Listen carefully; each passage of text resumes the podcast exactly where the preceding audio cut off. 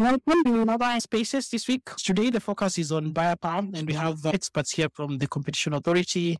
And we also have other guests here, some also from the Association of Kenya Suppliers and RETRAK also joining us for a conversation around this. The space is more motivated by what happened yesterday in terms of CAK issuing a determination on Carrefour and its use of buyer power. So we want to understand that in the context of that case and then be able to broaden it to the general retail space and just the general country as a whole to understand what the role of the competition authority in regulating competition in the country and what exactly they do in that regard. The discussion is centered around that, and there's been a lot of discussion online on whether one billion is quite a lot. But then we are going to understand in, in what relation does the CAK get to make this determination. To help us with this, we have two speakers. Mugambi is in the background a bit, so I'll let Dr. Priscilla start by introducing yourself first and what you do at CAK. And then Mugambi can also say what you do, and then Willy can also speak a little bit. Now, so let's start with Dr. Priscilla. Thank you very much for having me, Mwanamokaya.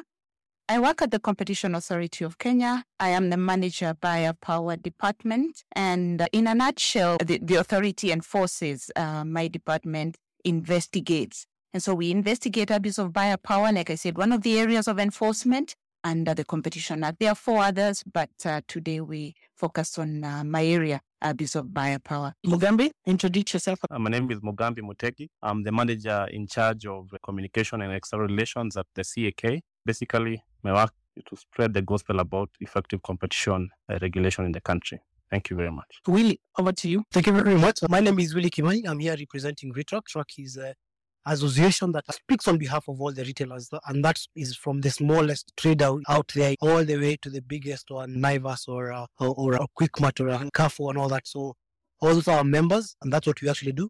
Personally, I've been in retail, having worked at Tuskys, Naivas for the longest, and now I have founded my own brand called Jazza that has around six stores. And uh, so we are here to speak about what all this actually encompasses as far as buyer power and the supplier part of it and the retailers part of it. So welcome everyone. Let's dive right into it. So maybe Mugambi, you can introduce to us what CAK does, and then for that we'll I'll ask Dr. Priscilla to introduce what buyer power is. Thank you. Thank you, Eric. The Competition Authority of Kenya is a government agency. We are a regulator. We regulate market conduct and market structure.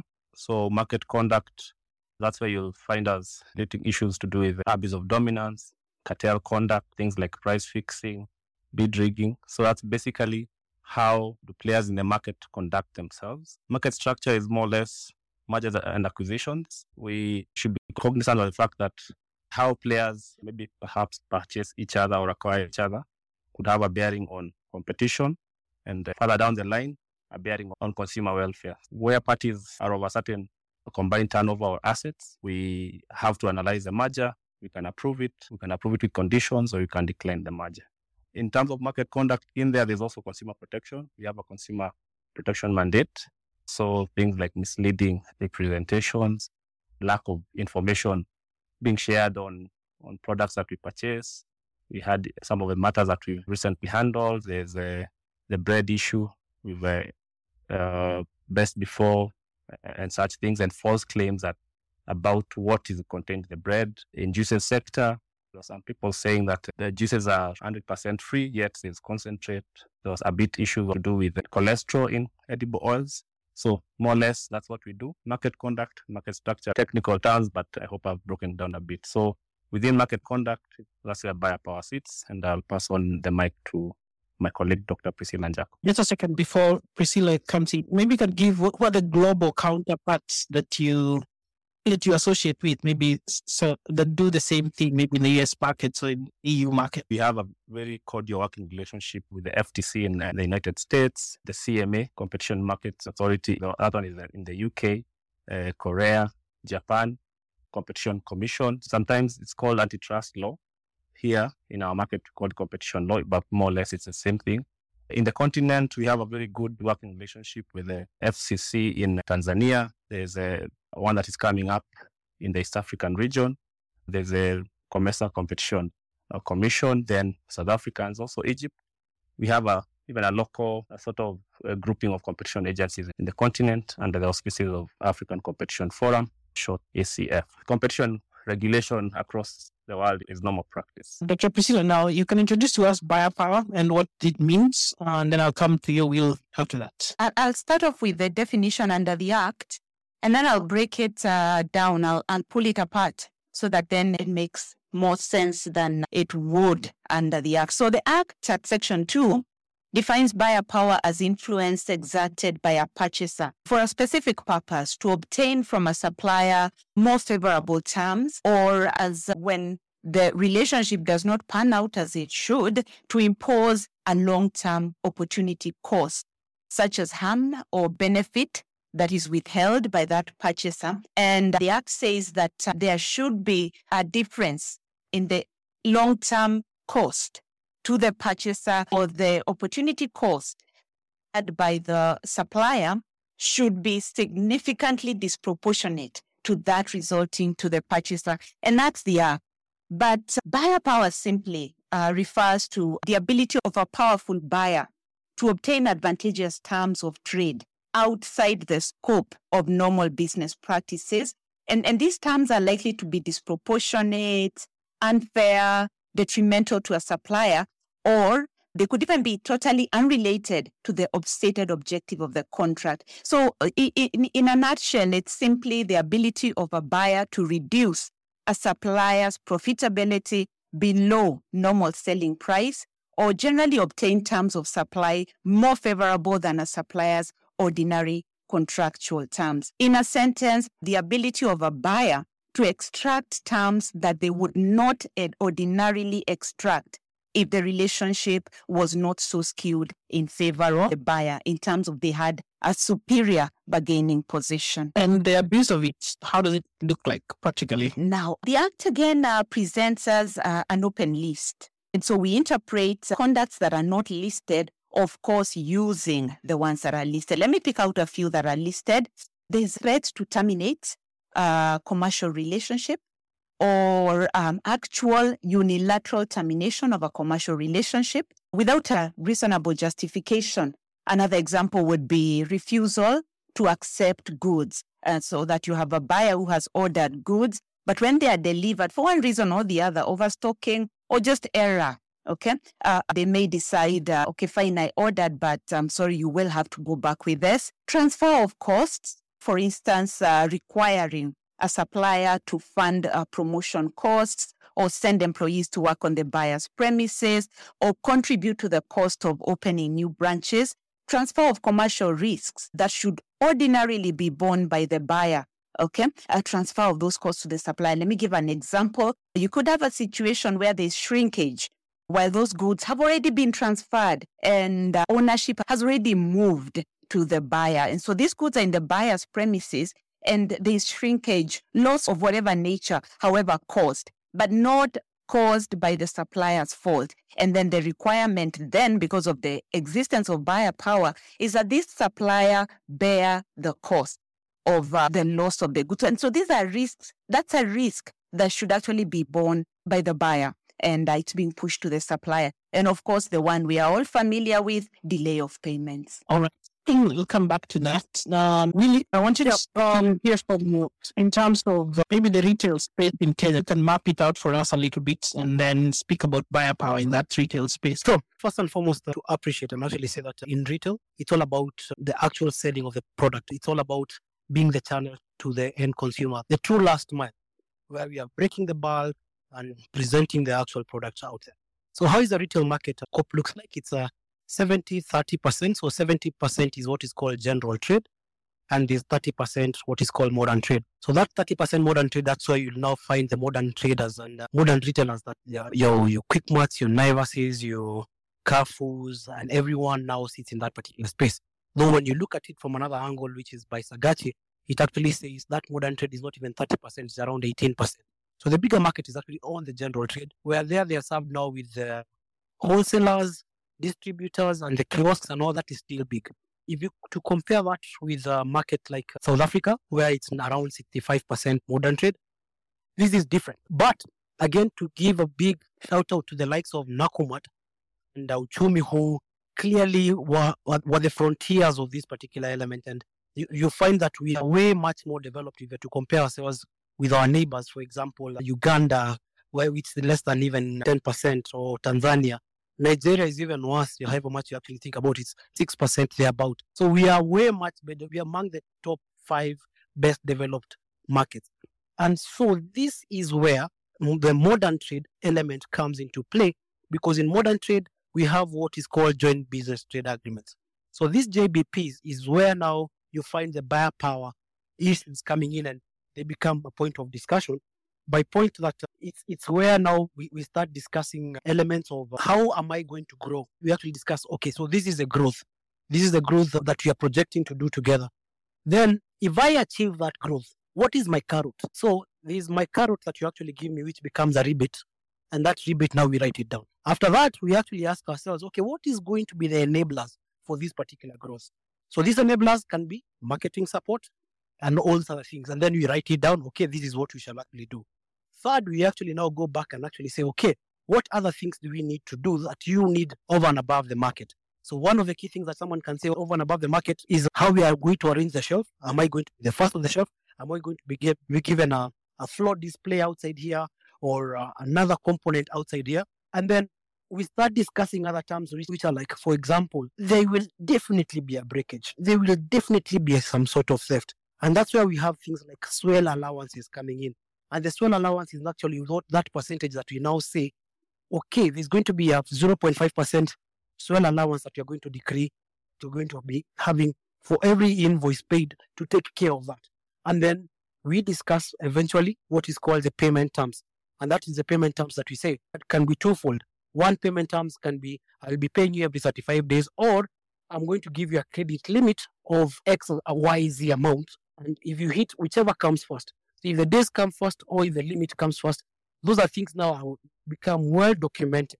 And we, we have that as what is called the joint business trade agreements. But then comes in the whole scope that we will notice that all the suppliers will be innovating, but the shelf space has always remained the same. If you go to most of the stores that you actually know, be it Junction, in fact, Junction has become smaller. If you go to Westgate, it's become smaller. If you go to, let's say, the Naivas Mountain Gateway Mall or something, because there's more optimization. So the retail space is not increasing. Nobody's actually doing way bigger stores. And so within that scope now starts coming in more competitive and, nodes. And the reason why now someone also has to justify why I have to be on the shelf. Meaning things called category management starts playing into play. And category management means at times you have to rationalize. At times you have to say product one, two, three, four, five, I shall not deal with it anymore, or this category I shall discontinue. And that is where now that active management and how that all relates comes into play that not all the times will all the suppliers be happy and how you construe that whether to actually mean that now I'm abusing my buyer power at that moment or if I've changed tack and I've seen hey guess what? You're actually having more competitive activities with my competitor and have another brand that is ready to support me. Do we actually work together and all that? And that's where now we now start finding retail and the detail bit of it and their interpretation of what this means. Because if you don't supply me, for example, if I ask for 100 items, you supply me at 80 items, and then you're telling me at the end of the month, I've not hit my rebate, I've not hit my close rebate, but I asked for 100.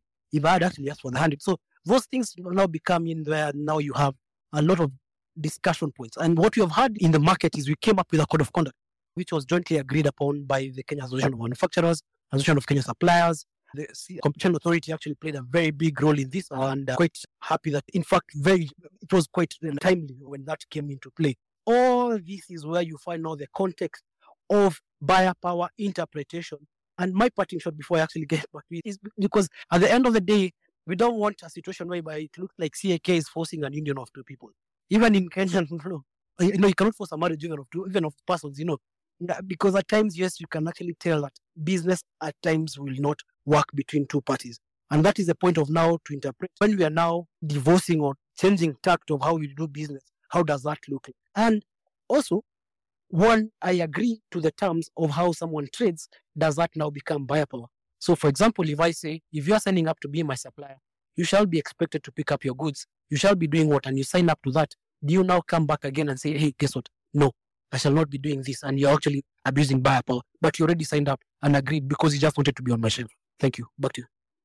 Then here we have Ishmail. Good evening, everyone. Introduce yourself and then uh, uh, tell us a bit about uh, the Association of Kenya Supply. Thank you. So my name is Ishmail Bett, the CEO of Association of Kenya Suppliers. Association of Kenya Suppliers actually is a business membership organization that brings together all suppliers in Kenya to retail chain and beyond. More important, they actually drawn from manufacturers. Have manufacturers part of our, our member. We have importers, we have distributors, we have farm producers, and also in that all we actually take care of advocacy and lobby on their behalf. We actually began our operations way back in 2006 to date, we have a large pool of members, and that is us in action.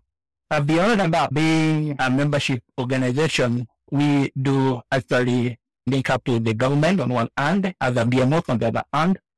We do work closely with government agencies to make sure that the business environment is actually good for all. That AKS in nutshell. I don't know if you had a question or. Now, we are discussing buyer power, so maybe you can discuss buyer power as it relates to suppliers. What's your experience so far? Excellent. I can say when it comes to the buyer power, a part of our members are actually SMEs. Uh, you have both the big and the small ones. For the SMEs are this smaller group. And how a buyer power or buyer, buyer power can actually come or tapping on a register, and especially the abuses. Uh, and one of the abuses being late payment. I think that is the biggest area that most of our members are suffering from. And uh, maybe to step back behind, how we came to exist was actually because of a buyer power abuse of late payment. That is in 2006 when Uchumi went under for the first time. And the members or the suppliers then who were supplying to supermarket Uchumi uh, went to government and asked if they can intervene and actually treat with their hope. Uchumi came back are you still there? Seems like we lost him then. I think we'll come back to Dr. Priscilla as we wait. Maybe you can tell us a bit about how maybe cases come to you where there is buyer power and it abuse in place. Are you the one who seeks out these cases or do people come to you and uh, report to you like there is a case of buyer power here and then you need to look at it and then examine it. So maybe we can start with that. There are two ways in which investigations commence under the Act. So there are two ways in which we get into investigations. And so one could be because we have received a complaint from a party that is affected by anti-competitive conduct under the Act. Or the authority may, of its own volition, what we call suo motu under Section 31, enter into an investigation process where the authority has good information to justify moving into investigations. And so there, those are the two ways. One, either receipt of a complaint, or two, of our own motion. And both actually are under Section 31. So th- th- those are the two ways in which we commence investigations. What happens after an investigation? How do you proceed from it? Where do you get the data from? How do you go about researching and okay. We do get our information from two sources I, I, I, can quickly identify. One is, of course, the evidence submitted by the party that has presented a complaint. They will come in with some um, documents or they will come in with an agreement. In the case of uh, uh, abuse of buyer power, we are able to take um, a, a statement. They'll come in with other documentary evidence in the phone or phone conversations, WhatsApp, etc., etc. But then the authority also conducts a market analysis. We do investigate the market. And I'll tell you why for buyer power. The reason being that in order to establish whether there is buyer power, before because before we finally establish that there was abuse of buyer power, there must be that power to be abused. It must exist. And so we must first establish that there is buyer power held by the buyer. And then two, that there was abuse of that buyer power uh, through the conduct that I explained. And so we look into a number of requirements that are placed or on us by the Act. At Section 24A4, first we ask, we look into the nature and determination of a contract. Then we look at whether there was a request for access to infrastructure. And these are payments to even commence trading. So you must make a, a, a certain payment upfront in order to start engaging. And third, we ask what price was paid to the supplier. So we conduct an assessment of those three factors, whether they exist. But not only that, We then move on to buyer power guidelines. And I'm just trying to explain this to uh, the listeners and, and, and the people who've logged in can see that our investigations are quite thorough and there is no possibility that the authority could be engaging in a witch hunt or is taking complaints that are not cogent enough or are not deserving attention. In fact, before I progress, then I will say that we have on occasion, not one, not twice, or not thrice, dismissed complaints received from suppliers. And back in 2021, the financial year 2020-2021, we actually closed investigations against this specific retailer, Carrefour, brought in by five suppliers. When we got information which could be verified, was actually verifiable information from the retailer to show that these were actually disgruntled suppliers and there had been some level of collusion. And this is in our records and can actually be confirmed so that it does not appear that uh, we entertain unhappy suppliers. We do not. We have layer upon layer of, of standards that we apply. Having finished with the Act, the three elements I have listed under Section 24A, uh, A4, which are, of course, uh, how was the contract determined? Was it a negotiated contract at all? Because sometimes we have what appears to be apparent consent.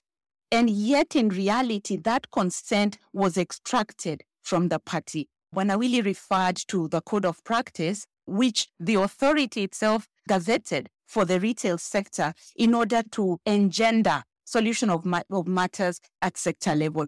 That code of practice contains the word duress a good five times, and it bars retailers from engaging in duress or forcing suppliers to concede to certain terms. And so we do have those layers. And I said we look at three elements under the Act, and then we're not done. We go to the buyer power guidelines and ask what is the nature of the buyer and supplier markets? How does the market look? Are there barriers to entry? What kind of barriers are they? Okay. And then we add dependency of the supplier on the buyer. This could be caused by difficulty or challenges in, in, in switching costs. So sometimes it's impossible to switch and, and I have had people say this supplier was not obligated to continue supplying. The reality is that having locked themselves into a contract, then maneuvering out may involve a certain cost, which is much more difficult than just enduring the difficult, the onerous terms that are imposed upon the party. And what we have found is that the matters we have investigated are not parties that have quit supplying. The interesting thing is that these parties come to us while they continue to supply, so that it's not uh, that they are disgruntled, they don't want to continue supplying on the terms that are existing, and they have swung out and run to the competition authority, as has been suggested. Many of them continue to supply under the onerous terms for lack of choice. And we look into why and, and typically, it's what we call economic dependency under the buyer power guidelines. And then we check uh, issues of whether the buyer is a gatekeeper. And uh, again, uh, there was an allusion to that, that actually buyers, retailers are an access to the downstream consumer market. And so this supplier may be caught between a rock and a very hard place. But of course, we also consider international best practice and just very quickly, if I can just take us through some of the samples so that we can get a feel that Kenya is not an outlier. In terms of abuse of buyer power, we're not out there enforcing this new, novel, unfair to buyers legislation. There is, I'll give the example of the UK. Under the Competition and Markets Act, the CMA that uh, Gambi earlier alluded to, that competition agency, because it's an agency for competition, has a grocery supply code of practice, which is actually enforceable under law. And it bars things like, of course, delaying payments, obligations to pay marketing costs, requirement for payment of shrinkage. And this is the UK, okay? That a loss cannot be borne by a supplier unless the supplier is to blame. Clear processes, the demands for clear processes for delisting suppliers, it no retrospective changes to agreements, and it also demands that there be fair arm's length negotiation. That is the UK. If I was to take us to Japan, okay, now in Japan, under the Anti Monopolies Act of 1947, Article 19 of the AMA, okay, bars buyers from employing unfair trade practices. And these are listed as including demanding, okay, services or other economic benefits from a buyer, refusing to receive goods. And I know that this is now starting to sound familiar because it's exactly what we also do on this end requiring excessive rebates deduction to a point that the supply is uh, supplying below cost. That's Japan. If I was to take us to Australia, under the Competition and Consumer Act, Section 46, there is a schedule which bars retailers and buyers generally from engaging in unconscionable conduct. And back in 2014, and, and the conduct that the buyers are barred from engaging in is using undue influence, pressure, or unfair tactics to establish a price of goods that is favorable to the buyer while injurious to the supplier. Because of time constraints, I will refer to an investigation into Coles. Coles is a supermarket in Australia, which was penalized $10 million in 2014 and was asked to also compensate suppliers. The penalty was agreed by consent because the retailer recognized that its conduct had breached the law. Finally, South Africa, just down here, Section 8, subsection 4 of their Competition Act, 1998, bars abuse of buyer power. Okay, imposed on a, and, and the law is very specific, imposed on an SME or a firm controlled or owned by a historically disadvantaged group. And the unfair terms could be on prices or other trading conditions. And so I think the point I'm making is that one, we look at the Act, two, we look at the abuse of buyer power guidelines, and then three, we consider international uh, practice. Due to, sh- uh, uh, to just the limitation of time, I can't take us to Germany, I can't take us to France, I can't take us to Korea. The point I'm making is that abuse of buyer power is contrary to the law, and the law is the law, and apparent consent cannot uh, cleanse a contract that the law has already illegalized. Thanks, Willy. I think you had some point on that. And maybe because of that, uh, you can also speak about this. There's some reference that was made in the press release yesterday about the sanctity of contracts. So maybe you can speak to that also. Yeah, sure. So what we did in the code of conduct, we heavily borrowed, uh, as Dr. said, from the British. In fact, we were very clear. We actually used that as a template. We went through for what and made it now the Kenyan way of things and all that. It's quite clear, for example, if there's a payment dispute, how to handle it. We even came up with a tribunal. I'm a member of that tribunal. I've never seen a single case brought to us. So that has never happened. So we already have laws and means within that are actually not used. And at the same time, within the act that we created, the very first sentence there was quite clear. In the absence of a contract agreed between the supplier and this and the retailer, then this shall apply. So if you already have a plan and you have already signed up, I and my supplier are going to be doing one, two, three, four. One, two, three, four. Then if you don't have, that's where again now the act protects the supplier from that particular element. So there's there's that enforceability that we need to actually look at, which says if I've agreed that I'm actually going to be, let's say, paying either based on credit limit or the period uh, th- that you have given me. So assuming you've given me 100 million shillings as my credit limit or 35 days, and you've said whichever comes first. And I, technically ha- uh, now I'm still within, I've, I've only bought 15 or 20 million. I have 80 million still to go. But the days have arrived and I need to pay that. But if I've not, then I still have a credit of almost 85 that I need to actually get. If you have agreed that, guess what? The marketing will, the enablers to growth shall involve us for every new store that we are opening to give two or three, four cartons, and that is what we have signed up on it, then that is no longer an issue of buyer power. It's an issue of we agreed. And, and, that, and that was like the plan that we had, not to coerce. So before you sign on that, it actually says, okay, I'm not signing this. There are very many, and I'll actually have to say, very many suppliers and retailers who are still not even existing on contracts. In fact, you'll find most of the one, two supermarkets a majority of them will be almost on a 40% compliance when it comes to sign-ups of uh, the JBP or supply agreement. Because there are two documents here. There's one which is called the supply agreement. That's where you have to discuss the whole all the things, including bribery and also things. Then you have the second one, which is a joint business plan, which is renewable every year, which says now, which is more, it's, it's like a double click on the supply agreement on the actuals and the numbers of what we're actually supposed to do. So the act is clear in the absence of an agreement. So if there is already an agreement, then why should CAK come and tell me this is abuse of power? That is the part that now most retailers are actually finding that we might need to ask ourselves that question. And of course, the third bit, of course, becomes the quantum of, uh, which again, I have to agree, they are in the act. The act says maybe a percentage of revenue and all that. We need to look at them in such a way that it's favorable because otherwise, you can actually find someone who's employed 8,000 people and is also enabling even way many other, like 20x or the same, now facing a closure because of the punitive bit of how that number looks like. In a Kenyan context where we are struggling to create employment and create business up and running, that's why you now have to start agreeing, okay, hey, guess what? Now, now we need to also look at the numbers and, and, and as far as the, the, what that looks like. But at the same time, we also just need to, and that is the only request we are actually having as an organization. Can we respect that element of if I have agreed with my supplier, this is it, and you have signed up, then it's okay for me to actually have that particular agreement. The issue is when now I'm coercing or not. That, that now, then let's discuss that on the tribunal which we actually formed. Peter, like the progress should be the tribunal first before the competition authority. Is that? Yes, there's a clear dispute resolution channel that is in the Act. And in fact, we commissioned through the Ministry of Trade. They, they actually gave the members. And in fact, CAK is also, if I'm not wrong, has a member in, in it also.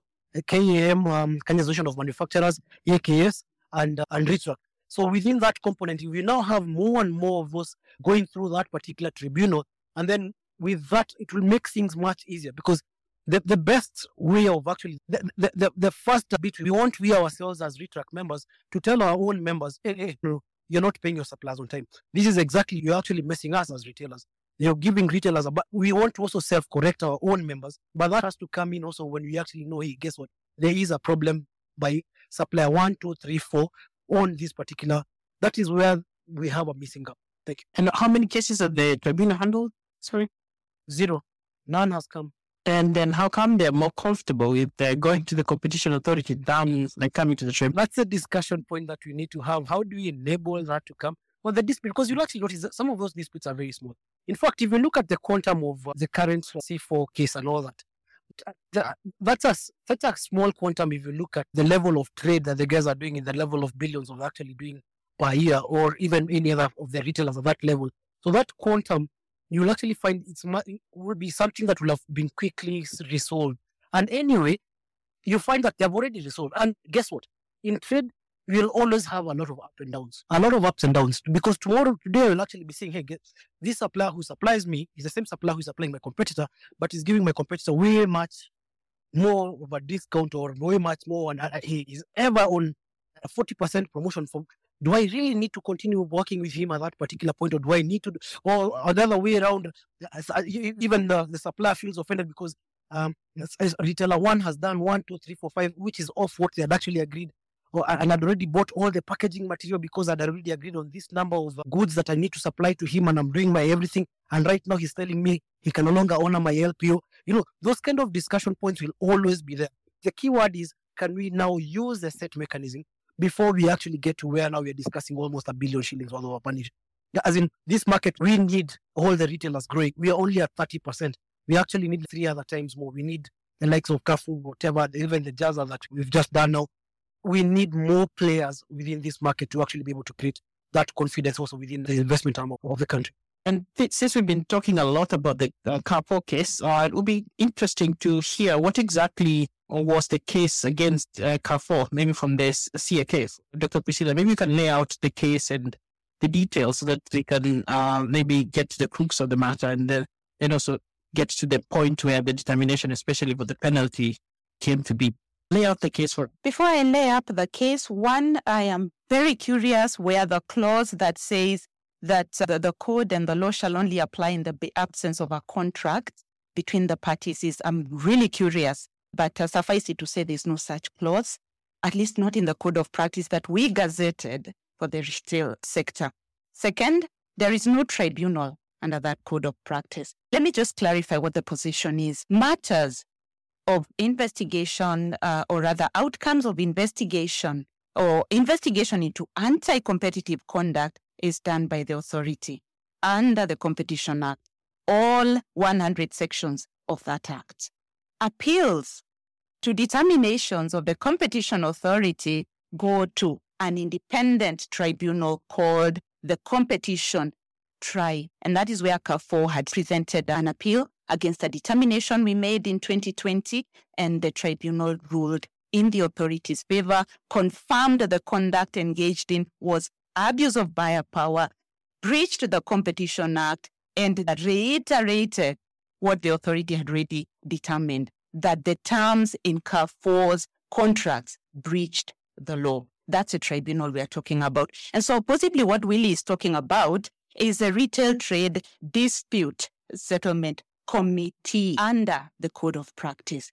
And what that one does is hear disputes, but the disputes that parties present to it voluntarily. And the code is very clear that it does not oust the jurisdiction of the competition authority that is domiciled under the act. It cannot supersede the act. And indeed, if uh, there's one who could answer the question why uh, parties are not going to that uh, dispute, because the authority also uh, saw this as an opportunity for amicable resolution of matters in recognition of the sensitivity of the relationship between a retailer and its supplier. And so the hope was that more of these matters that the authority has to investigate can be agreed and resolved. I'll tell you who sits on that committee. The Competition Authority does not sit on that committee, contrary to the implication made. It has two nominees of RETRAK. It has two nominees of KAM. It has one nominee of AKS, one nominee of the Council of Governors, because of course trade being a devolved uh, uh, function. It has a nominee from Ministry of Trade. And the authorities set up this code in the hope that the sector would allow me, quote unquote, get its act together. But clearly, where you have one end that sort of uh, may have a bit of a, allow me again, quote unquote, challenge, complying with very clear law, then it might be a bit difficult for this committee to actually get up and running. But I think I, am done with that. Oh, and, and on the issue of contracts not being written, paragraph 3 of the code reiterates section 24A7 of the Act it demands that contracts be written because unwritten contracts are typically an avenue for abuse of buyer power because they can be shifted anytime, they can be adjusted on a daily basis almost because they are not written. And so the code actually pushes and encourages parties to put down their contracts in writing and even sets out the terms that the parties must include in their contract. I, I don't want to go into those. In any case, they're already in the act. Now, the matters under determination by the authority, the two matters, I think they've been pretty much in the public domain, but I'll just run through them very quickly. What happened is that we received two complaints against Carrefour retailer. And the complaints were basically that these parties had been enduring and continued to endure. Remember economic dependency that I referred to? They continued to endure conduct that amount to abuse of buyer power in the form of paying punitive rebates.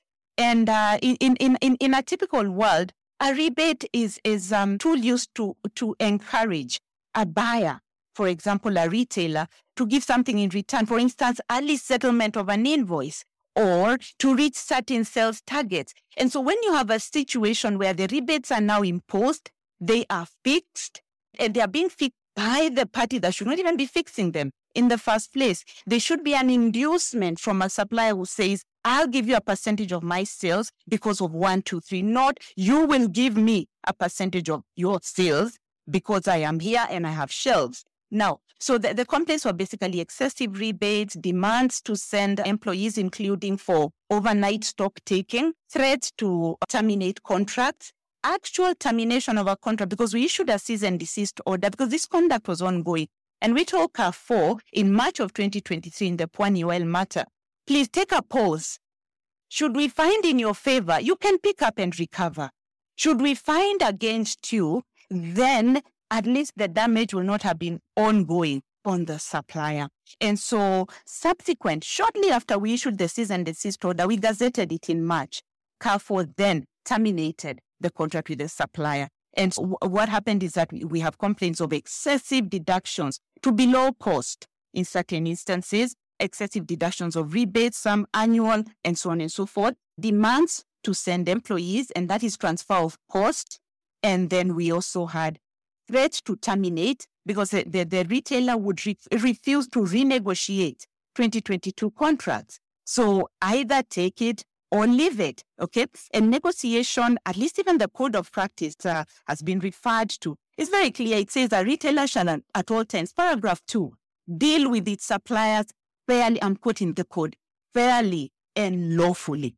And that this dealing by a retailer shall be in good faith without uh, distinction between formal and informal arrangements, without duress, and in recognition of the supplier's need for certainty as regards risks and costs of trading. And so th- th- those were basically the complaints, the nature of the complaints that we received. We investigated them and we gave due process to the retailer that was represented by one law firm and another law firm joined in later. So we're talking a situation where the party under investigation was given absolute due process under the Fair Administrative Actions Act, under the Competition Act, and under the Constitution of Kenya 2010. And so, in a nutshell, that, that's the nature of the matters that we investigated. But you did ask something about the penalty. Now, the penalty, there is that assertion that the penalty is high, it's exorbitant, and we must ask ourselves as Kenyans relative to what? What is it high relative to? Is it possible that it is because it is outside of our expectations? Or is it, I, I would really want to know it's high relative to what? Now, the thing is this penalties under the Competition Act, Section 36D, enables the authority to penalize up to 10% of the offending party's annual gross turnover for the preceding year. And that is the law. It is the law, okay? But the authority doesn't just toss out the 10%. There are very clear considerations under our fining and settlement guidelines. And they actually require that the authority takes into account various factors, which I can assure you we did. They include the factors we are to take into account include the nature of the offense, the gravity and extent of it, the duration it has gone on for, the effect on the affected parties and other similar parties. Okay. Was there retaliation? Was there cooperation? Those we call aggravating factors. They load the penalty. But we also take into account mitigating factors. And these mitigating factors could be was there cooperation? Is this a first time offender? Because a second time, third time offender that offends knowing well that they are offending, that's an aggravating factor. Is this a first time offender? Were they willing? And did they progress settlement? And so the authority took into account all those factors. I wish to say that um, the penalty is based on what the law allows and enables, and, which is up to 10%, but I can assure you it was not even 10%. But finally, I'll say this that the authority also takes into account that the penalty must be proportionate and deterrent, but while taking care to support the sustainability of the party that we are penalizing. And so if, if, if, if we could just look at it from the angle of what is the impact on the other parties and the fact that it is a considered penalty based under the law and still below the maximum that the authority can actually penalize. We're the one hour mark and we have a few more minutes to go. That's a very interesting discussion. So if you want to be part of it, what you can do is below the pinned tweet, you can just type your questions and uh, you can also DM us your questions. We may not allow speakers today because we have enough of them. But if you do those two, we can easily pick your questions and then uh, forward them to the various uh, uh people who are involved here. So, Winnie, I'll, I'll give you the chance to respond. Um, I think you're speaking from the supplier perspective. I think uh, the competition is uh, talking about in the sense of there is an abuse of power uh, in this sense from Carrefour. And the, so, from your perspective, then, what would you respond to the case against Carrefour in this case? Okay, so, so first and foremost, one, again, apology, I use our name tribunal instead of committee. It's actually the committee that actually set up And just to also answer the part which on part three of the Code of Conduct on the variation of supply agreements, joint business plan, it clearly states a supply agreement stroke joint business plan shall be a mandatory in the supplier retailer relationship under this code. And that's where now it starts subject to paragraph 3 2 also it says a retailer must not vary any supply agreement or JBP retrospectively and must not request or require that a supplier consent to restore retrospective variation of any supply agreement. And again, when you look at it, even including the marketing and the prices or delay in payments or even contribution to marketing and all that, it keeps on referring to the fact that not unless stipulated within the supply agreement or joint business plan. So here, if you already have a party that has already signed up to this particular joint business plan or supply agreement that we are actually saying it should be a must, then what, at that particular point, does it become coerced? Should you not re- use that before you have signed it? So before someone signs it, let, let that be the time that someone takes that particular process through which says, I know these terms are not competitive, I'm being coerced. But if you've already signed them, you're already trading. Now it's an issue of now renewing and all that. That's a time that now comes in. That means possibly what the retailers are saying let's have this. And when it comes to the fine, first of all, yes, it's true. It is in the law. They're, they're up to 10%, including most, most of the punitive uh, in CAK actually on around, around that 10% mark. Unfortunately for retail, we operate on very thin margins. In fact, retailers in this market will not be making more than 4.5 to 6% margin, which typically means if you charge them 10% within that annual margin, they are shutting down. A 10% charge is definitely a shutdown you can't even say it's something that you can actually have you know, a payment plan, I don't know for how many years. That's like telling someone, okay, for the next three, four years, all what you're working for is for that particular fine. So yes, it's steep. It's something that we might need to actually discuss how some of that looks like. Already businesses are struggling. Margins are lower because of the current macroeconomic situation. We're actually finding that people are banking way much less because the volumes are way less. The cons- consumption has really dropped. So by the time you actually even use last year's number without inferring to the kind of growth that is actually there and all that, you'll find that a business will definitely shut down. But of course, I know that is already in law, something that what will actually say, hey, please, let's reconsider how that looks like in the law and if possible to be able to amend it. But to again put it this way, the committee are set up. That committee and actually properly launched by the Minister of Trade, then if it's put into place and, if, and things start happening in there when it comes to supplier complaints on payments, rebates and everything like that, we might actually find that we don't need to get into this case because the quantums are very low at that particular stage. For the mistake of less than 10,000 shillings, you'll be charged at 10%, which is a billion.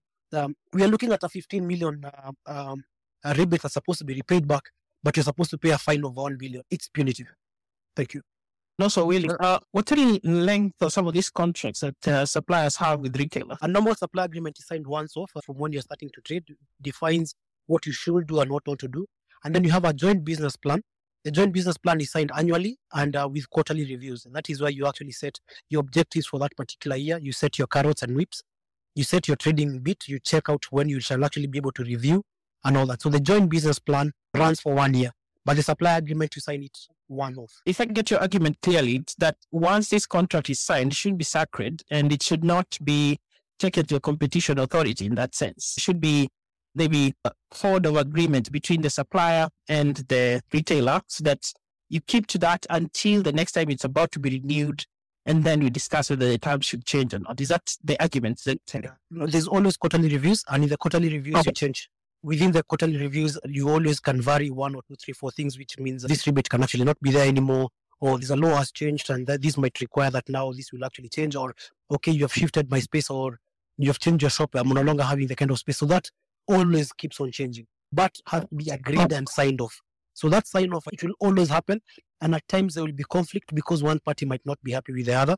So, for example, if someone had agreed to give, uh, what do you call this, a, a growth margin on flour, and then government introduces sub- subsidy, uh, at that particular point, the miller cannot afford to give you the, the same growth rebate and still be able to supply at the kind of uh, price points that have actually been put. Those discussions will always be there. As a retailer, if I'm not trying to look for that rebate, then I'm, I'm also not being fair to my supplier. But then specifically with Carrefour, the competition authority argues that they did reach out and say that some of the terms may be punitive on one side.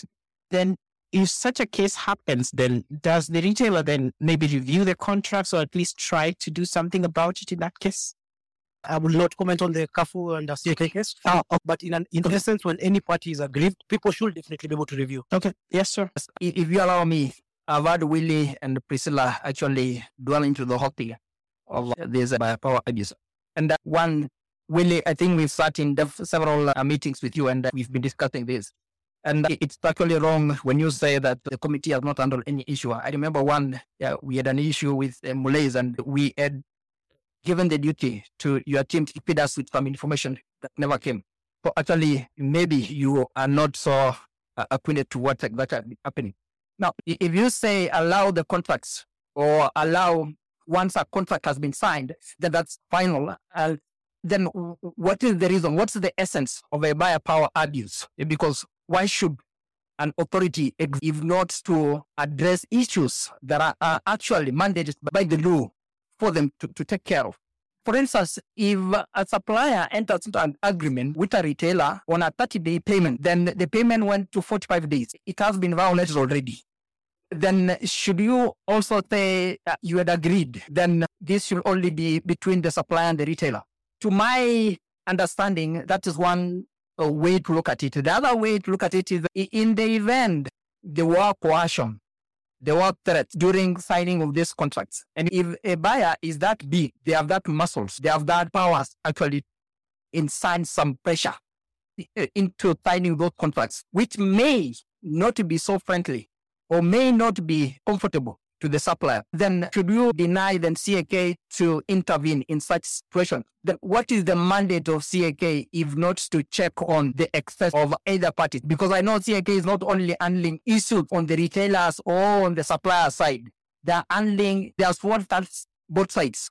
If the supplier is on the wrong, then they will. When it's a retailer, they will. Now, the reasons why we are having the buyer power abuse is in the law is actually to handle such issues like a powerful retailer inserting some pressure on a supplier to sign a contract that are, they are not so comfortable execute at some point. That was what I was saying. Um, I think the, the key word uh, that you're actually saying as retailers is one. So here you have, and, and I'll use the Carrefour case. You have two suppliers who have actually felt aggrieved. They have actually gone there and clearly there's now saying, hey, you know what, this is actually not working and this is actually wrong. But after some time, they themselves, the two parties, together with Carrefour, agree. And they even write jointly together to CAK and say, we have now resolved. But it's ignored. Why, why should you ignore when those two people who are actually having an issue and they have resolved and they're even trading happily and, and all that, that, that is the part that retailers are saying, hey, hey, hey, no, please listen to us. We'll always have one and two, three, four, as in enable trade and then change bits. So it doesn't look like, hey, because the two parties are now trading with Carrefour perfectly they're happy. The three parties are happy. No, that's where the gist of the supreme of retailers. We're just saying, okay, no, just as you actually go on ahead. Also, just understand that this is not going to be the last case because technicalities will always happen. Someone might have actually uh, imported items and they're stuck in the port. And when he comes now, by the time he's clearing them, already that shelf has been filled by another party and is no longer on that shelf. You'll always have one, two, three, four hitches. All what we ask for is fair consideration of issues that when you now resolve our issues, either through the committee or between the two parties, that at least CAK also list. A couple of questions have come in, as I think I'll give Priscilla some time to respond. One of them is the, uh, alongside Willy's question, the other question that they have is, uh, I think, Tier 4, when they were responding today, they say that they had actually resolved some of the issues that they had with their suppliers and that they had like in contracts in that regard. So they were surprised about the determination. So maybe you can speak to that as you respond to this question. All right. Thank you very much. Let me start with the last bit which you have just raised and the one Willy has raised about agreement. Now, the authority is not averse to settlement agreements at all. The, the, the record bears me witness Early this year, we had a settlement agreement with Unilever PLC on buyer power. Very recently in July, you, you saw news about an investigation into cartel conduct in the steel sector. There are negotiations going on as we speak. And uh, two of the parties are actually in the process of settling. You remember the paints matter. Those were settled the space of the authority is replete with examples of settlements. Now, the thing is this that in the process of investigation, we received communication. The communication came from the suppliers that, look, we are now talking, we want out. And we wrote to the suppliers and copied Carrefour as follows that the authority is not averse to negotiations at all. However, Section 38 of the Act is clear that once a matter is under investigation by the authority, any settlement reached will be reached between the party under investigation and the authority. And so, therefore, come forward. Come, let us sit at the boardroom at CAK. Let us arrive at a settlement. We will close this matter on the terms of the settlement. There were three letters to that effect with clarifications to the parties time and again.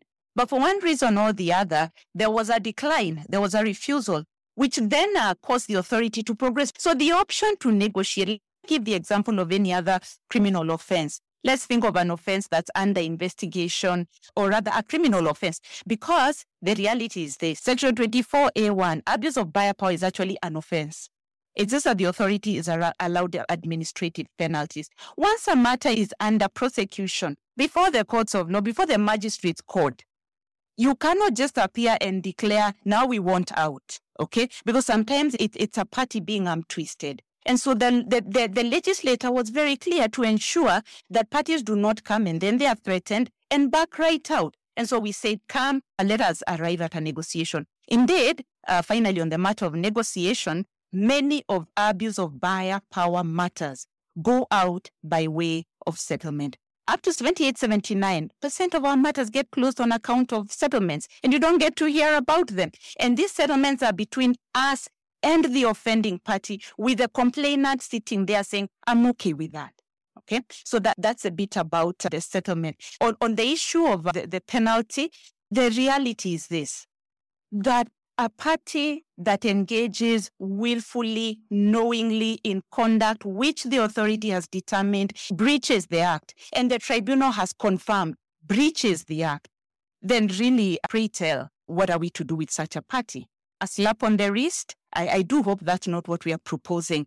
The other thing is that there was a reference to the fact that the Trade Dispute Settlement Committee was, is it launched by the minister? Actually, that's not the correct position. The correct position is that once the authority established, gazetted this code of practice, the idea was the parties that I, I read out sit together, put together this committee where they can hear first level disputes. They have never put it together. And yet there's an expectation that unhappy parties go to a committee that is not operational. Of course, they will come to the authority. Finally, allow me to say that once a contract, a sanctity of contract agreed, freedom of contract agreed, but those are common law principles that do not supersede written law, legislation. And so once the law says the contract you've entered into means the law, we can think about sanctity of contract till the cows come home. That contract will continue to remain illegal, regardless of whether it appears that parties are happy. And I spoke about uh, apparent consent pushed by economic dependency, difficulty of switching, and, and, and so on and so forth. And so the reality is that written law is clear. Abuse of buyer power is an offense that uh, breaches the Competition Act. And when engaged in, there will be consequences. Gambi, I have a question for you. I think there were some numbers you gave me yesterday about uh, how much it takes to open a a retail shop and the free goods that uh, maybe a retailer can get at the beginning. Uh, so maybe you can repeat that a bit uh, so you can give context to the case. Ah, thank you. Thank you, Eric.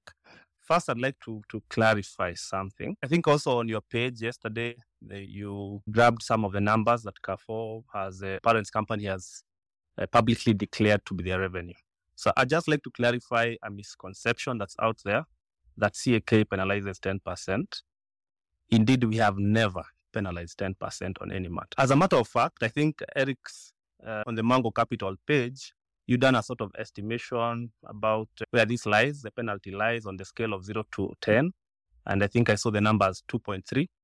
I'd like to confirm that you're not far from the truth. If you check the numbers that you'd given, I think 40 something billion in terms of revenue last year. So if we reach a determination this year, we take the revenue from the previous year. So if you compare the 1.1 B vis-a-vis, the, uh, there are two contrasting figures. I think 38 billion, there was another 40 something. So you're not too far from the truth.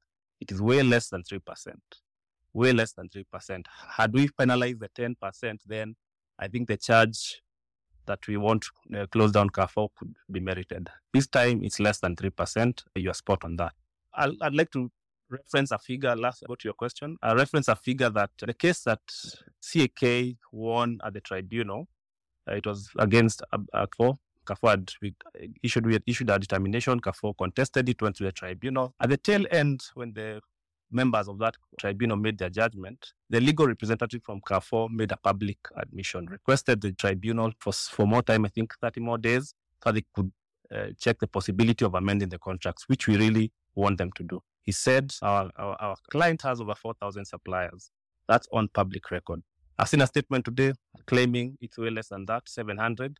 So here's the thing. Every time uh, Carrefour or whoever it is opens a store, whether or not it's across the street. One is here, five, 10 meters away. You, as a supplier, whether you supply in 27 of the other branches across the country, you have to pay a listing fee. As you saw yesterday's in yesterday's press release, a small company like William said, yes, indeed, it's a small matter, but it's a small company, relatively, Woodlands, required to pay 50,000. Whether or not you use the figure of 700 as alluded in today's press release, or you use a bigger figure that they've mentioned at the tribunal of four, that's free 200 plus million. Check how much is it does it cost to open a new branch in uh, a retail store. So the question is, is someone advancing or uh, expanding in the country using suppliers' money? Number two, there's a requirement per SKU. So for instance, there's cooking oil, there's 10 liters, all the way down to 500 ml. Each is an SKU, a stock taking unit. They are not the same item. So the requirement in this investigation that we just concluded, that was for each S, you provide two cartons. At least that was the case for, for Oil. So you, you present two free cartons. Extrapolate that to 700 clients as per their release, or 4,000 clients or suppliers per their tribunal admission in court or uh, in, uh, in the constitutional uh, system. You enter a store and you find a product that was typically 600 shillings is being sold at 300 bob you must wonder how, and it's consistent. The, the, the, the, you know, the discounts are there. I'm not saying discounts are bad, they are good. It's consistent because remember, this item was provided for free. They could give you for free, for instance, but now they slash it to 300. When the offer ends, it goes back to the other. So there's a disadvantage again to the suppliers. But as uh, I know, I've seen the questions sometimes even yesterday, investors. CAK takes cognizance. Our work here is not to repel investment. No, our work is the opposite. Facilitate the good working environment for investors. But here the issue is that there are two types of investors. Our suppliers, the suppliers in the country, are also investors. The retailers, whether or not they are from abroad or local or it's Willy Kimani, it's Jazza, all the best, Willy. It doesn't matter. Willy is an investor, the supplier is an investor. Whose rights should supersede the other? Don't the suppliers have a right? That is the question. So when people are talking about expansion, all that innovation, as Willy was saying, you come up with a new branch, you call it, I've seen the food market. Nice, that's good stuff. But why should you expand on the back of suppliers? That's the question CAK is asking. And to remedy that, the final issue will be amendment of these contracts. If you go back, we have been singing the same song. We want the contracts to be amended. And that's, I think, the crux of the matter. So, in terms of scale, are we trying to kill Carrefour? No. And you also have to look at it that the conduct has been ongoing. I think they've been around for around seven years. So this value that has been extracted from our suppliers, the, the suppliers who are supplying to the, this specific retail store for seven years, who is taking count of that? How much is it that was more or less illegally extracted from our suppliers over seven years? So when you now look at it also with a penalty, is it outrageous as has been suggested? That's out there for people to decide. But 10% we have never. We have the scale don't say we, we are magnanimous, but in this case, we could have gone higher, but we didn't. So I think, uh, maybe one one last uh, rhetorical question. I don't think uh, I want an answer from anyone specifically. There are many retailers in the country. These suppliers supply majority of these, especially the big ones, the Quick Marts, the Naivas, the Jaza, Willy Kimanis, why is it that CAK only receives complaints pertaining to one retailer? Why hasn't Pwani Oil, why hasn't Woodlands complained about Naiva? I suspect the issue is these other retailers, as Willy suggesting, that is a preferred environment. Allow for negotiations. In this case, Priscilla, Dr. Priscilla has just mentioned, issued a cease and desist order. Two, three weeks later, the guy was kicked out. So how do you deal with such a, a, a player? Do we tell them, fine, proceed? Why should we do that? The law is there. We are exercising our mandate under the law while following due process and uh, best international practice. Thank you. There's a question here that is being asked about that listing fees is a common thing across retailers around the world. Is that true? Could I For you, Mugambi. could I cede the uh, mic to Priscilla? Sure. All right, thank you. The investigations we have and the information we have is, is that is actually not the reality. And before we make our determinations, of course, we dig around into international best practice. And we are not the only ones who penalize demands for listing fees.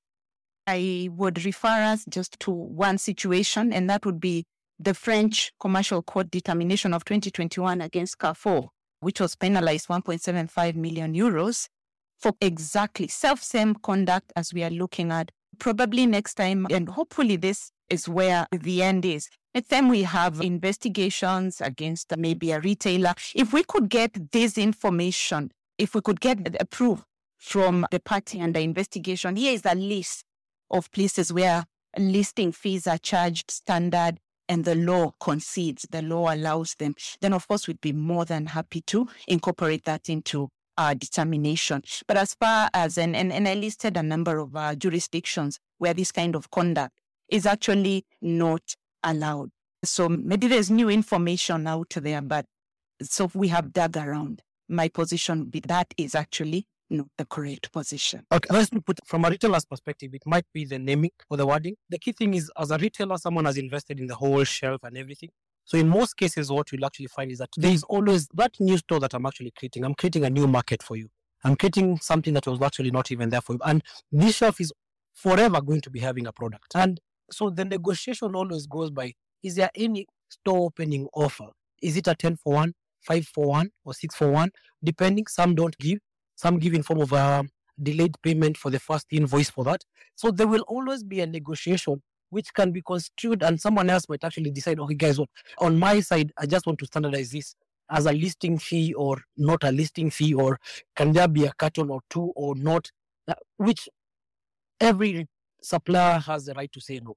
In fact, and actually to say this, most investors are actually uh, it's one of listing is usually one of the worst part for both suppliers and also business owners. Why? Because you'll actually find that at times you find people and suppliers and also buyers. There's a lot of corruption also that happens around that side, which really frustrates suppliers a lot. Because now this is a point that now someone wants to list in a new product into a whole new thing. Uh, instead of actually getting that money, it's a buyer, an individual who now says, "Eh, can list hii, lazima kukue na hii. And that's why you find to formalize that, most retailers will actually go for, hey, you know what, there is a proper listing fee that is formalized, is quite clear here. So if you check other markets, yes, you might find they might be using a rather different name and all that, and the support name. But the, the reality of is, is everybody has their own way of working. And I have to point out, even at Carrefour, they don't have a hundred percent sign up on supply agreement because there's some of the other suppliers who said no to those particular terms and one, two, three, four, five. So it's all about that negotiation and also about telling someone, hey, guess what? No, this no, this one I'm not gonna do, this one I'm gonna do, and then now coming and raising that whole particular issue. I'm not trying to justify item listing, but what you might actually find is that it actually happens, but in different name. Yeah, you will. And that is it. Not a joyous thing to fight with the person you do business with. The least that a supplier could do is actually create a rift between the, the person they're doing business with. This is the, a retailer. And when it comes to a point where a supplier is actually willing to risk all, it means it was so painful or things are not working. If you say the issues that are being raised by suppliers or take it on a face uh, value that uh, they are not that much weighty, it might not be true. Because when you realize one, two a good number of them complaining over one particular thing over and over, then there is a problem. And when there is a problem, it has to be fixed. And when there is a way to fix it, then that is the way we should. Now, coming back to what you've mentioned in the retail sector, where you have the supplier at one end, you have the retailer on the other, and you have the customer on the other end. These are three parties that uh, needs to be taken care of. And when one is injured, definitely, then, and as I said, if you realize a supplier is willing to lose everything or is willing to lose the business because they, whatever they are going through is so painful or is not tenable, then that one has gone trim. That's on the extreme.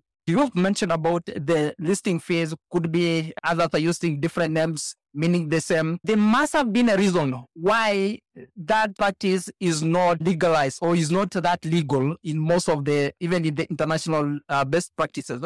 There must be, or there has to be a, a reason behind it. And if we go with that, then we are safe to say if it is illegal, then allow it to be illegal. Or if it is not uh, supposed to be there, then allow it not to be there. Thank you. Back to you, Mugambi and uh, Priscilla. Someone is asking is about the, the penalty. Who does it go to and over what period should it be paid? And someone is asking also if Carrefour pays the 1 billion penalty tomorrow, will it continue to open the doors? There are 50 suppliers unhappy with their contractual terms. Will CAK ask them to pay some say 25 billion. But in essence, I think in the determination, there was not just a penalty, there was more. I think people are focused a lot on the 1.1 uh, billion penalty, but there's a bit more over there. So maybe you can speak to that, Priscilla. Just quickly, where would the, the penalty go? Now, should the penalty be, be paid tomorrow? This is what happens that uh, the competition authorities um, is, is, is, a government agency and our budgetary uh, support is what comes from the national treasury and then there's what is called appropriation A&A. And this comes from penalties and merger fees. And so what we collect, depending again on the budget, if there is a surplus, then that surplus, of course, is surrendered to the National Treasury. So that's where the penalty would go. If Carrefour was to pay the penalty tomorrow, would that be a forgotten story? The reality is that, and thank you for pointing out, that this administrative decision, it's actually an administrative decision, we have really focused on the penalty.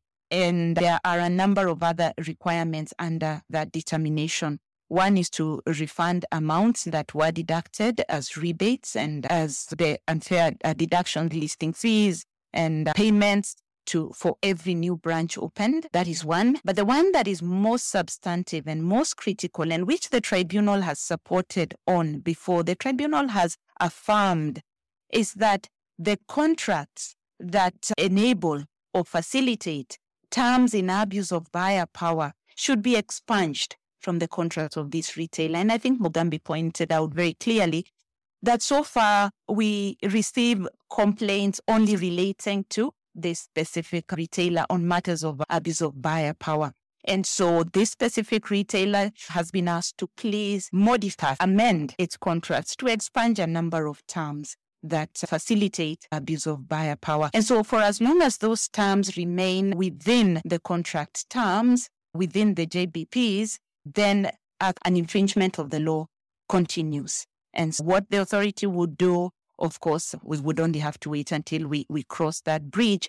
But the reality is that as long as these terms continue to be part and parcel of these contracts and continue to be unnegotiable, then there will be enforcement. Mugambi? Uh, I just feel that there's a need to clarify. I, have seen that question several times. Where does CAK take this money? What Priscilla said is that at the beginning of the financial year, you have a budget. For instance, let's say CAK's budget is 600 uh. We have forecasted that our A&A, as she explained, merger filing fees, penalties, perhaps we think based on previous trends, we'll get uh, 60 million out of the 600. So it's 540 million exchequer, 68A. If for whatever reason you collect more than the 60 before the end of June, you cannot spend it. The rule in government is that you cannot spend what has not been budgeted for. If you collect, for instance, uh, you had projected you'll get merger filing fees and penalties of uh, 60. Uh, for some reason, there's activity in the merger uh, space, you get 100 million. The rest has to be surrendered to the exchequer before the end of October. The other rider, before I see the mic, is that at no time has any accused party paid within a month or two. No, never. Typically, like in this case, I think the press release from uh, the retailer in question said they're going to appeal. So the process of appeal, like give your case 2021, is still in the High Court. We had also penalized them in that case. We never received that money. However, like in steel, Priscilla said some have started paying. We are a regulator that listens. Some of them are on payment plans. So even you penalize 40, 50 million, you come and tell us, you know what, business is not too good right now. Can I pay over 12 months? Can I pay over 15 months? We agree sometimes based on what we've uh, done a self assessment. We've done an assessment of their book. So we can clearly see these guys can't really afford to pay us 100 million in a month, pay it over two years, pay it over one, one year, things of a sort. Yeah, thank you. Willy, did you have any responses to any of the points I've made? Willy? Yeah, I think the, the, the most important point is we, we, exist. The only thing that brings us every day to the shop is a product. We will not exist why not for the suppliers. We will not exist if suppliers don't innovate. They are our partners. They are actually at the heart of everything. Our suppliers are very critical.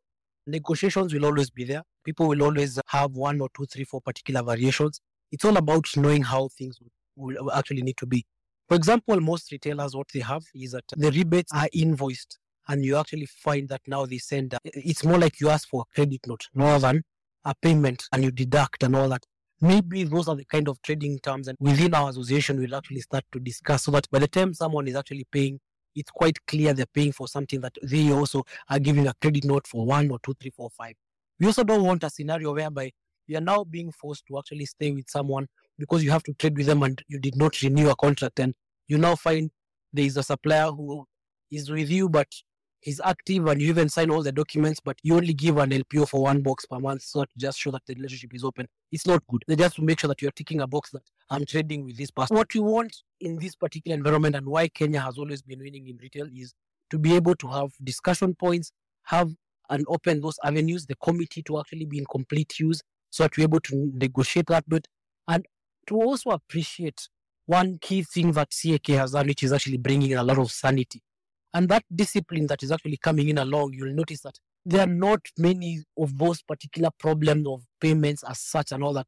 And I have to say, between the Ministry of Trade and the Competition Authority, we have seen quite a bit of that discipline checking in and, uh, and with most of the suppliers. That said, he's also one of the best paymasters. You know, Naivas, one of the best paymasters also. As in, paying way earlier on time to suppliers and all that is also some key benefits that have happened and to also respond, you'll actually find, yes, indeed, for example, Carrefour and Naivas and, and other retailers, Quickmart, they pass that benefit of that discount directly to the customers, which is within the whole competitive environment. Customized at the end of the day, it's a competitive environment. We're all trying to actually make sure that we modernize the whole retail market and all. But at the end of the day, it's about communication, it's about dispute resolution, it's about putting in justifications that indeed you will not exist if suppliers don't support you. In fact, if suppliers just pull the plug on you, that's why some of the retailers' deaths were faster than what they should actually be because suppliers will just say, okay, why am I supplying you and you're not actually even paying me and all that? Why are you having this kind of particular terms and those other things? But when you look clearly, this growth trajectory, all the retailers right now, there, there has been MT is actually growing over GT. So there is that need to continue having these discussions, opening up the avenues and we value our suppliers. Thank you. Yeah, Willy, thank you for that. I wanted to ask Priscilla maybe, what are the options now for Carrefour going forward in terms of what are the other avenues open for them once this determination has been made? I indicated earlier on that there is an independent tribunal, and, and I do know that Carrefour issued a media statement indicating that they intend to appeal to the competition tribunal. That is option one, which is actually provided for under the Act and uh, which the beauty of it is that it has been it's a route that's been taken before and clarified the law. And maybe if that if that option is taken again that will be an opportunity to clarify the law. The other alternative mugambi alluded to it and said that the authority is not about quote unquote killing business.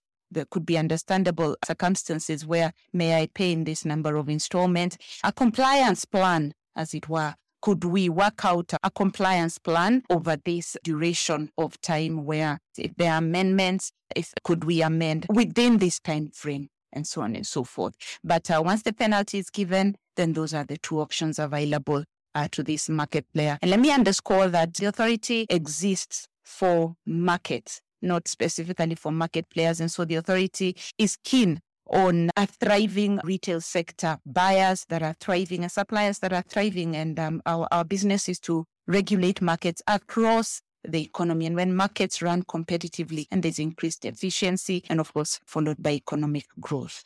And then is court adoption here or is after the tribunals and the courts can come into play? The court is second appeal. A party again that is not content with the determination of the tribunal can then appeal, you know, a final appeal to the High Court. We've been going for almost two hours. We want to wrap up the discussion. But Mugambi, there was a question for you. I think this question comes up every time we have an authority. Why doesn't the CAK go after the government? in terms of competition and squeezing pending bills and all. So maybe you can repeat the answer to that question again. Uh, uh, thank you. Thank you, Eric. As you correctly stated, that's a question that keeps coming up. How to respond to it is that uh, the drafters of the Competition Act, in their own wisdom, did not give the CAK the mandate to, to investigate government. So we are only involved in sectors where the players are involved in trade. The way, unless it's a government entity that, that involves directly in trade, which in how the law has been drafted, we've not encountered such a, an issue. We don't go in there. Either way, that said, we play a major advisory role. So, for instance, if we find there are new bills, proposals out there that may include competitive clauses, we play a significant advisory role. For instance, one that comes to mind is purple tea sector. At that point, we did an investigation. There was a complaint that came to us. If you wanted to venture into the purple tea sector, you couldn't because the incumbent powerful players in that sector, you had to get a letter of no objection from them. So, more or less, who would allow you to come into their nice, juicy uh, space? A letter of no objection will always decline. When we did our investigation, we found perhaps it was being facilitated by some government backed rules and regulations. We advised that this uh, should be expunged. And when they're expunged, three new factories came in. These days, when you go to a supermarket, you'll find purple teal products. That was a direct consequence of, of, of what uh, uh, the authority does. Uh, but when it comes to delayed payments, we have the Public Procurement Regulatory Authority. That's where that mandate would lie. Anyone who has an issue about payments that government has done could forward the complaints there. And since you've asked about delayed payments, you'll allow me to pat ourselves on the back a bit. At CAK, delayed payments has never been an issue for us. Suppliers can attest to it. You'll allow me to just to throw that one in. We've never had any pending bills in our books for the last 10 plus years. On that note, also, like Maybe you should speak to the fact that the general sense is that this ruling, at least, is killing businesses at a time when the economy is not doing so well. That's like one of the issues that has come up. Maybe you can speak to that and also speak to the fact that do you actually engage in discussions with people before you make this ruling? It, it seems to come across to many people as punitive and more like the competition authority comes against business. So we can respond to that specific concern. Okay, let me take it uh, again and I'll try to be brief. Fine, yes. The, the matter has finally been decided and made public at a time perhaps when the economy is not doing so well, but we've seen no signs of improvement and from the numbers that have been shared recently. This matter, however, started way back in 2021. This one in 2020, at least for these two matters. The other matter that is at the High Court was way before that. And I'll reiterate that we are not anti business. The economic conditions that are affecting the retailers are also affecting the suppliers. Just the same way transport costs have gone up for suppliers, the same way retailers are, or the manufacturers are facing higher input costs. The retailers are required to pay higher. People are agitating for more wages because they, are, they perhaps they, they need more income and all those. So the economic conditions that are prevailing in the country in good and bad times affect everyone in various ways, but they affect them negatively in various ways or positively in various ways. As I said, and what Priscilla said, our work as CAK is, is to create this business environment that is suitable in the circumstances for everyone. That said, let not just uh, concentrate with one player whose role and centrality to the economy we cannot understate. We don't say that whoever we penalize is not important to the, to the economy. We became a bit more exercising the mandate it was changed in 2019, the buyer power mandate. At, at some point, the law was improved. This was a direct consequence of the problems we had prior to CAK taking up this buyer power mandate. Now, we are doing something about it. We are not here to kill business. We are here to support business. But we say, uh, a retailer is a business. The manufacturers who supply to them are also businesses. Can everyone negotiate in good faith? can conditions that are not merited be deleted, changed, negotiated, period. Let not anyone uh, force terms that are onerous down the throats of other investors, in this case, the suppliers. Thank you. It's time to do some closing up. Two things. One, I'm sorry that you couldn't allow more speakers. Having two to four speakers is usually more than enough. Adding more usually makes it a bit of a shouting match sometimes, and it's not good. So we wanted to have a really good discussion. So usually we have two to three speakers at most. So for the many requests to speak that we received, I'm sorry that you couldn't take them in today. For the many questions that have been asked, we'll forward some of them to Mugambi, and then you can have a look, and the competition authority can respond also. But I want to give us time to maybe give us uh, closing thoughts. Maybe we can start with the AKS. Uh, you can give us your closing thoughts first. Thank you, thank you. On our side, and as I mentioned before, we wouldn't wish to have this fight with the people we are doing business with. That's the retailers. And that's why in, during the discussion you would hear in the code of practice, we admit it in a way that the issues that were simpler or could be resolved between the retailer and the supplier when that is done, well and good. If it doesn't, then it escalates to the association. If it's not, then it goes to the committee. From where we sit, we believe some of these issues could be resolved. It is possible to be resolved. Some and majority of them actually has been resolved between the supplier and the retailer at their own level. If it is not, some of them have been resolved between the supplier, retailer, and the association. That one has got. We are yet now to exploit the other level beyond now the supplier, retailer, and the association. That is on the committee levels and above. But again, we wish to appreciate the fact that uh, CAK, when they step in and bring this sanity in the environment, We've done a lot of sensitization amongst our members uh, just to realize or to know exactly what the CA mandate to do and how they can step in whenever there is an issue or could resolve some of these issues. But again, when issues goes to okay, for instance, then it takes another trajectory which could possibly lead to some way or one way or the other friction between the two parties. But again, the beauty of it is if it will resolve or it will actually come to a conclusive and uh, both parties come to an agreement much better.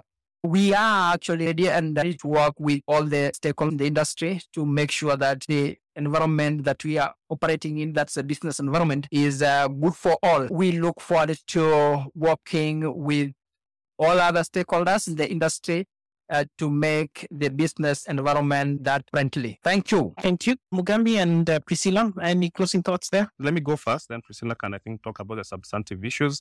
There's a question I didn't answer, but as I said, my closing remarks are just negotiations. Once you guys sit on the table, good faith, CAK will at no point intervene. Really can attest. We don't go fishing for issues uh, just for the sake. When there are problems, we monitor sectors.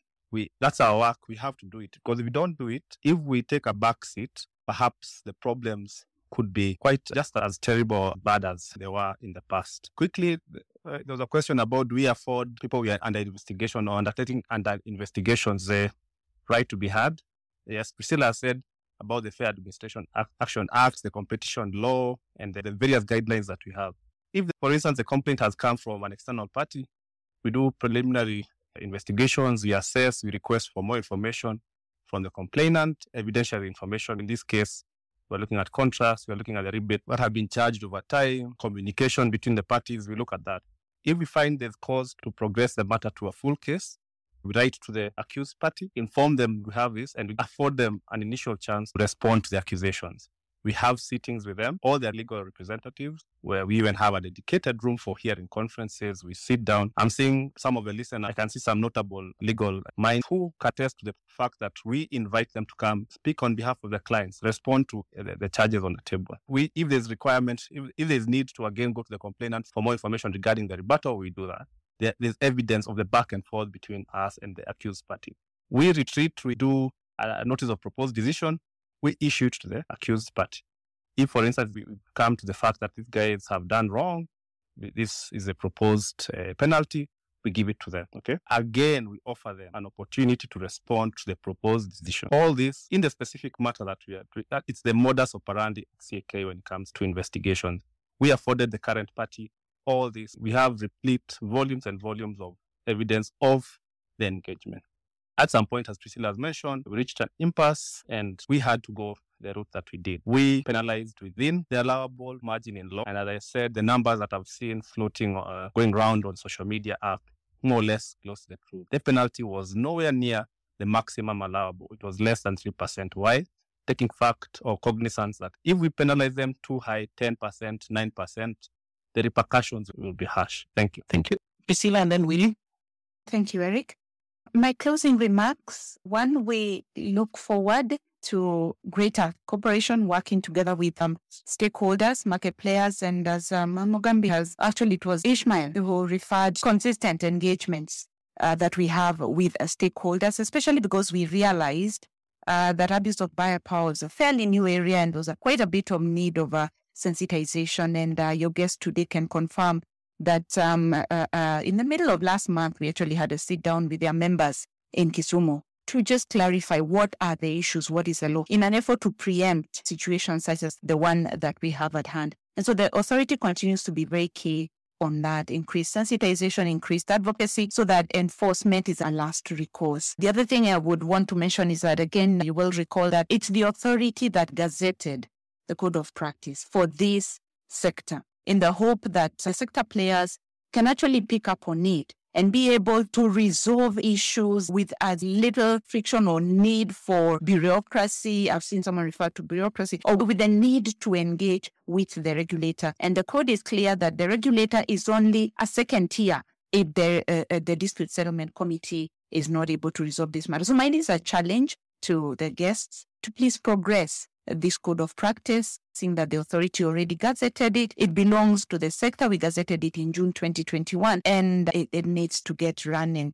The other thing, as my, my other closing remark, is that the authority is open to settlement negotiations, but it must be made very clear that negotiations cannot be made outside of the, the, the, the, four walls of the authority. Otherwise, it defeats the very purpose of um, the authority commencing investigations or even the existence of the act. And uh, if, if, there's going to be any negotiation, even in court processes, that determination and the consent must then be presented to the court. And so, in the same manner, if stakeholders out there, there's investigations going on, there are two parties on two different ends, and you want to discuss a settlement, Section 38 is very clear come to the authority, and the history will bear me witness that the authority does accommodate settlements. But settlement is not parties pulling out matters under investigation because once they're under investigation, they are actually within the mandate. Uh, the authority. Finally, on uh, the, the issue uh, uh of consumer prices, fair consumer prices, again, we must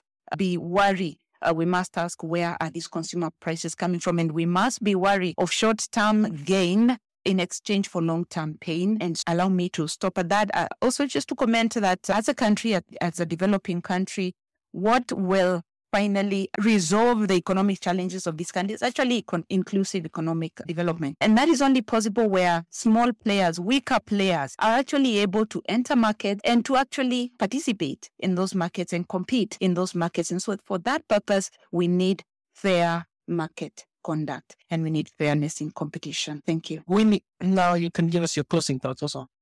I think to thank everyone and uh, to keep uh, the retail chain moving. All what we actually seek for is that at any one given point, negotiations, discussions, formalize most of the things. The appreciation of what exactly the suppliers bring onto the table is immense to us. Uh, at the end of the day, it's all about the customer satisfaction, and all that cannot happen without. Again, as I earlier said, the authority has really done quite well when it actually comes to many things, all the way from acquisitions of new sites and where you have competitors and all of things. And uh, we, we're all trying to, to, at the end of the day, just make sure that we're able to service the Kenyan economy much better. Apart from that, to welcome you to the fourth Jazza store tomorrow opening as we grow the small players also as we fight for market. Thank you very much. Thank you all of you for joining us on the spaces today on understanding power and its abuse. It's been very informative. Now we hope to have more discussions like this in the near future. Wish you all well in your various roles in the society. All the people in the audience, thank you for joining us once again.